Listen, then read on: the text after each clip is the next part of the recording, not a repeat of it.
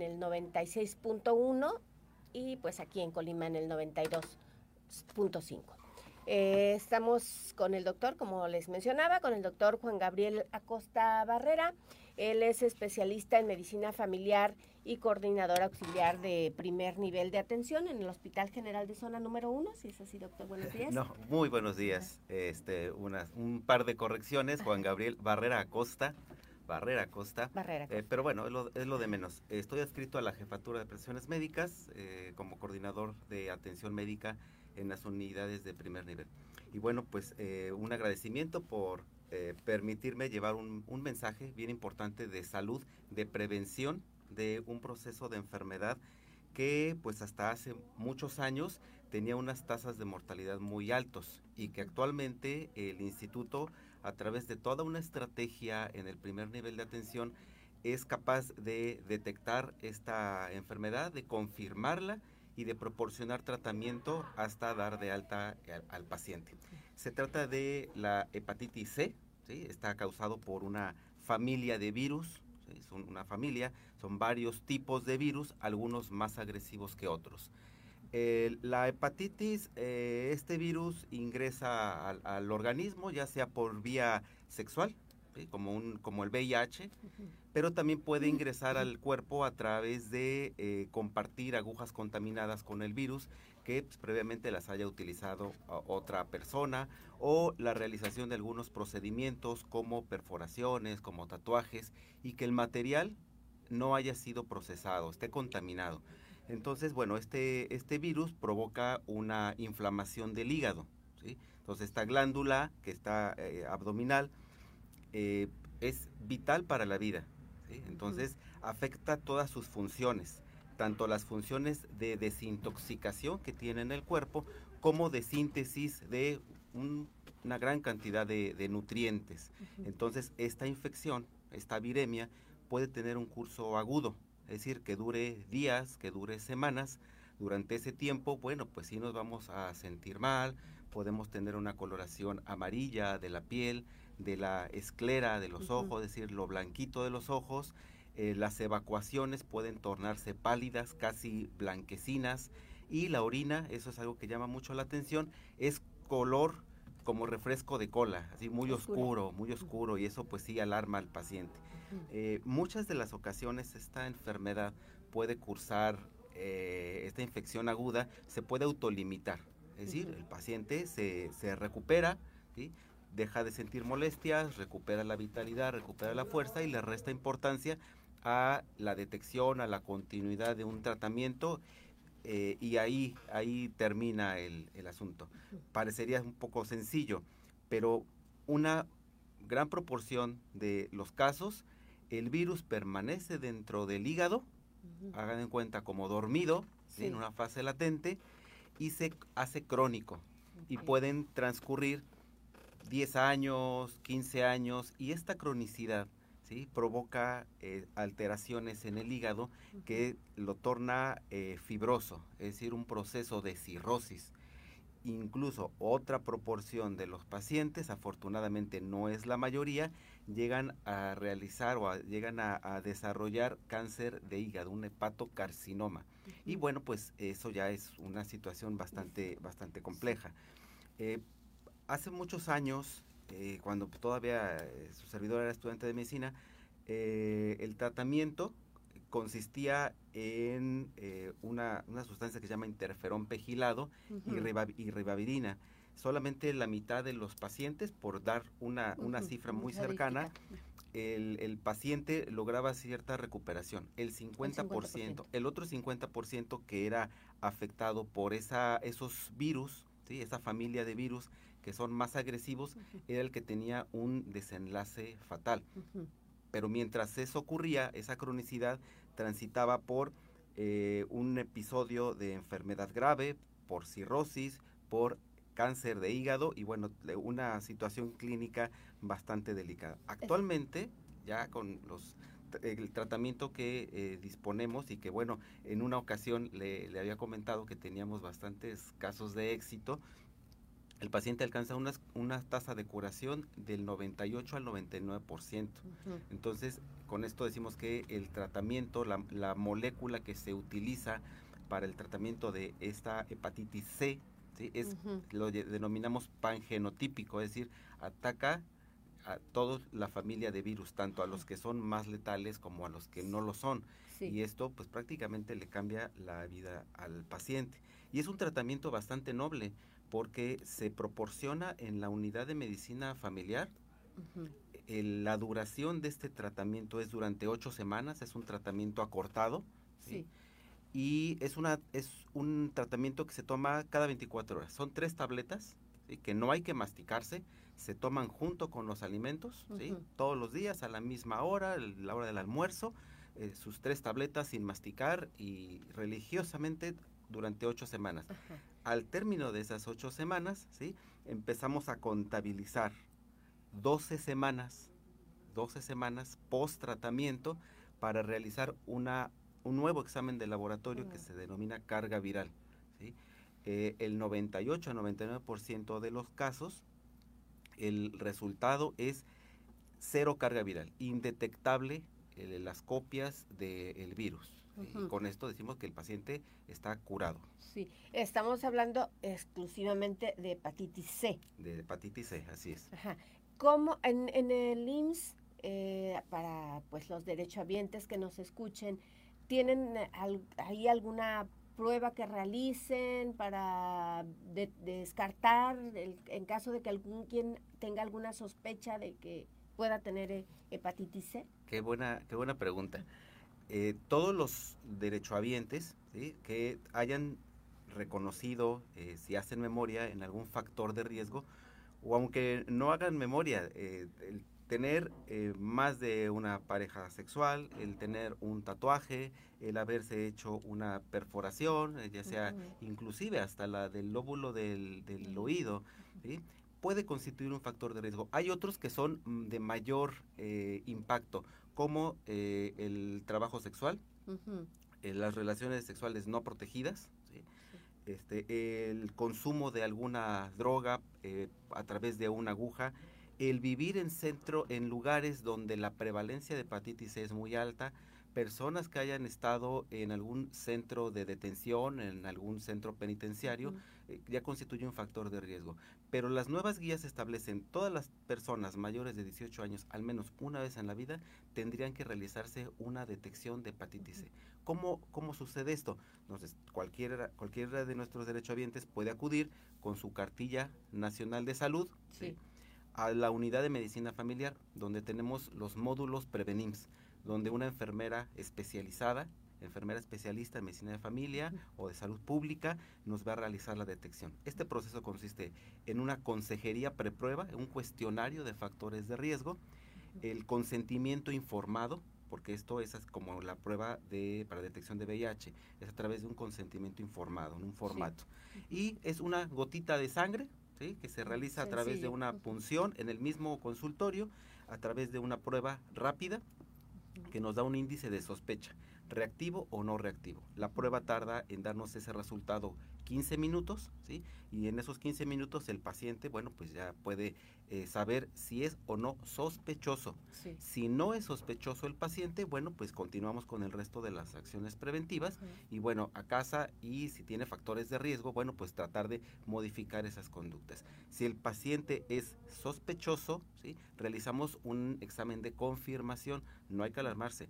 Es sospechoso, realizamos un examen de confirmación que el laboratorio nos demora de 7 a 10 días y con eso ya tenemos la carga viral. Si tiene 0 carga viral, pues es un resultado pues muy favorable para el paciente. Si es positivo, ahora sí, se confirma la hepatitis C, bueno, procedemos a iniciar el tratamiento. ¿Nos recuerda cuántos tipos de hepatitis existen, doctor? Los más frecuentes son 5 tipos de hepatitis, que va con las letras del abecedario. Hace mucho tiempo había A y B, y cuando salió un tercero, decían no A, no B. Entonces, hay 5 tipos, A, B, C, D y E. ¿Sí? Okay. Hay otros tipos que son mucho menos frecuentes, que en la casuística médica guardan poca importancia estadística, pero son los 5 tipos más relevantes. Nos decía usted que entre el 98 y 99% de los pacientes pueden recuperarse, pero hay que dar, se le tiene que dar una atención oportuna o no importa en qué etapa esté, que reciba la atención para pues poder recuperar su salud. Claro, todos los pacientes que se confirma hepatitis C requieren tratamiento.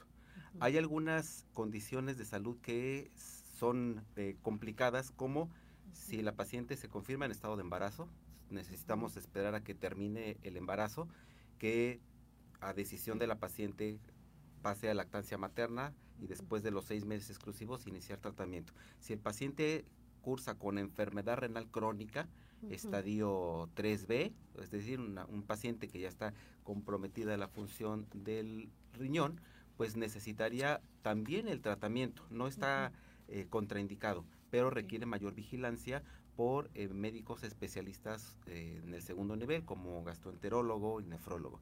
Hepatitis B, es decir, que se superponga aparte de hepatitis C, hepatitis B, también requieren tratamiento, pero requieren una mayor vigilancia, ¿sí? Entonces, durante todos los pacientes tendrían que llevar un tratamiento con mayor o menor vigilancia y monitoreo médico.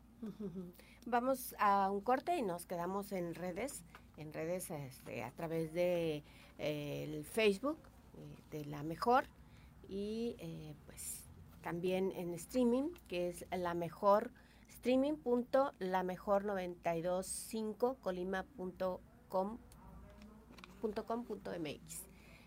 Y bueno, continuamos con la entrevista aquí con el doctor Juan Gabriel Barrera Acosta. Pues él es coordinador, como ya lo habíamos dicho, coordinador auxiliar de primer nivel de atención en el IMSS, en la clínica, en el Hospital General de Zona número 1. Entonces, el tipo de hepatitis que puede ser de mayor riesgo, ¿cuál sería?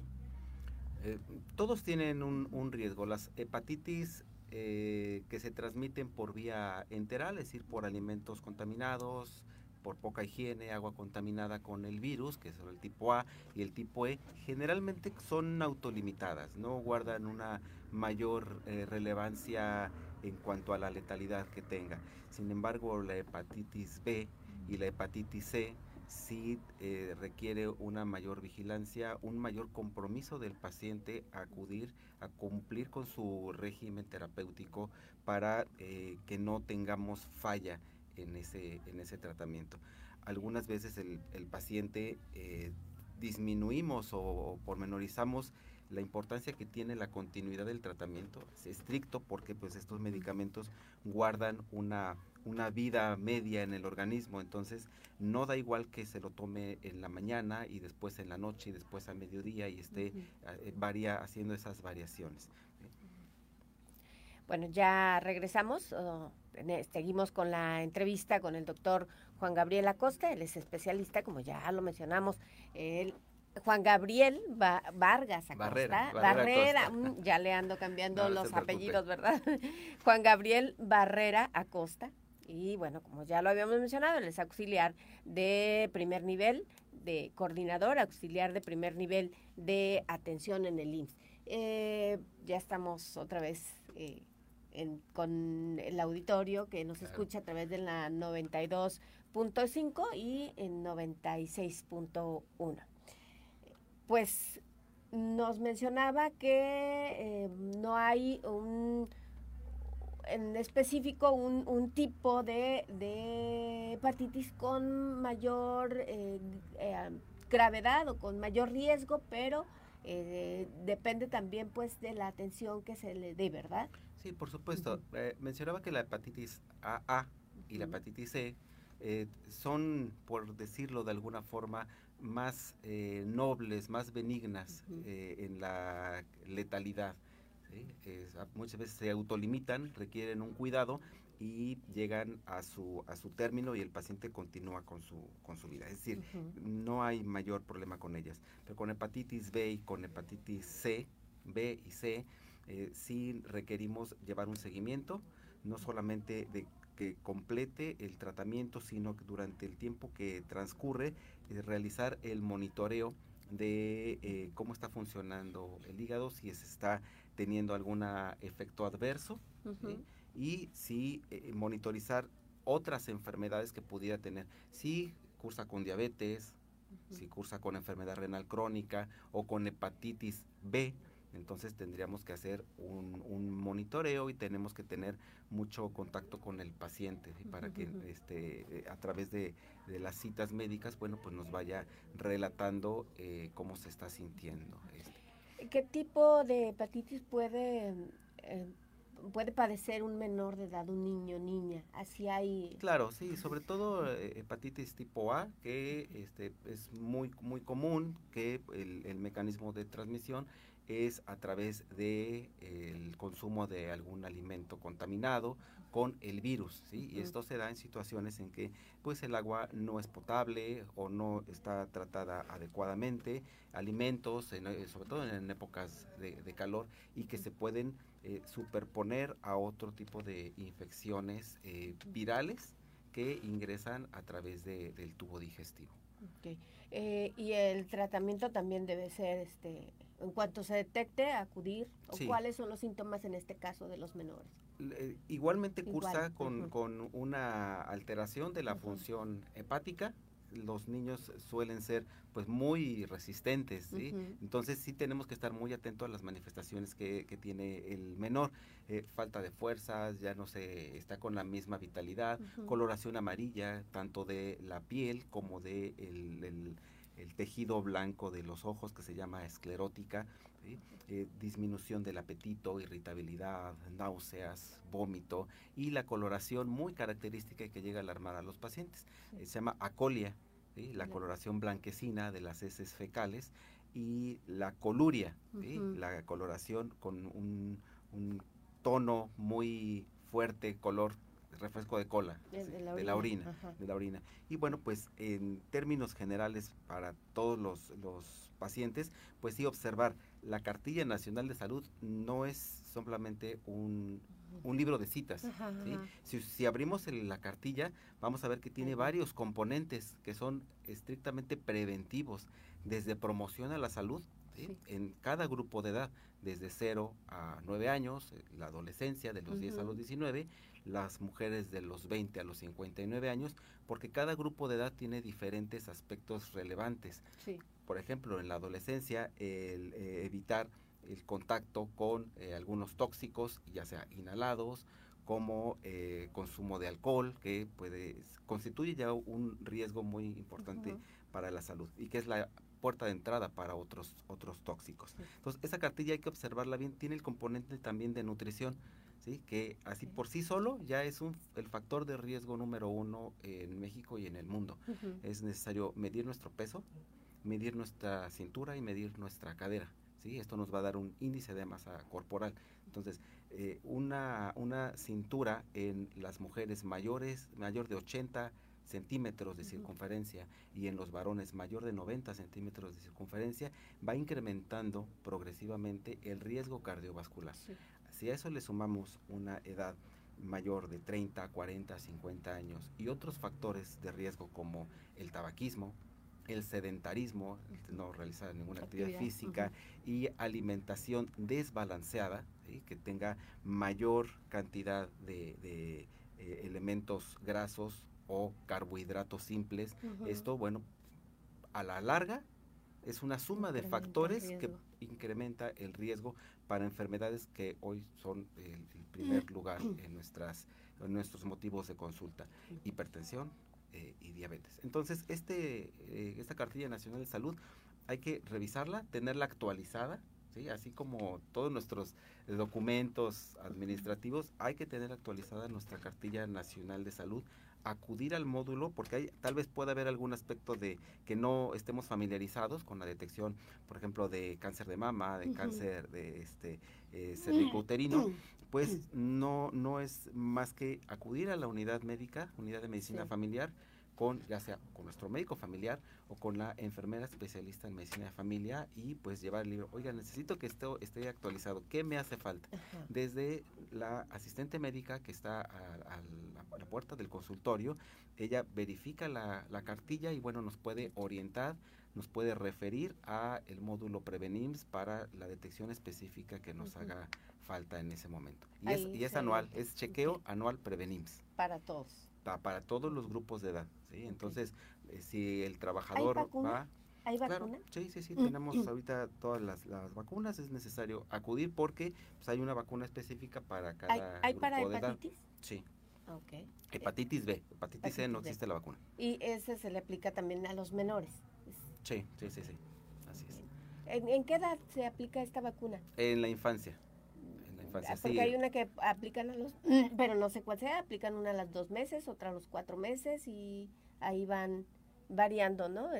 Sí, es necesario verificar el esquema de salud al nacimiento, BCG, y así van calendarizándose. Que le corresponde. Y ahora que está mencionando esto que es muy importante, estábamos analizando la importancia que tiene la consulta de control del niño sano. Fíjese, ya nos desviamos un poco de la charla, pero el control del niño sano. Es necesario que la primera consulta con el médico familiar sea a los 7 días. Es decir, hay que acudir a la unidad médica, realizar el tamiz neonatal, ¿sí? Pero también a control del niño sano para poder realizar todas las acciones preventivas y actualizar la cartilla nacional de salud, protección de enfermedades con la vacunación. Sí, aunque nos desviamos, pero pues es importante este dato, ¿verdad? Claro. Ya que lo tengan quien nos estén escuchando y quienes sean pues derechohabientes del IMSS. Y bueno, en el caso del IMSS, pero pueden acudir a cualquier otro hospital en caso de no ser derechohabientes o al ISSSTE, ¿no? A informarse sobre estos temas. Bueno, estamos... gracias por la visita, gracias por la información sobre este tema. Juan Gabriel Barrera Acosta, coordinador auxiliar de primer nivel de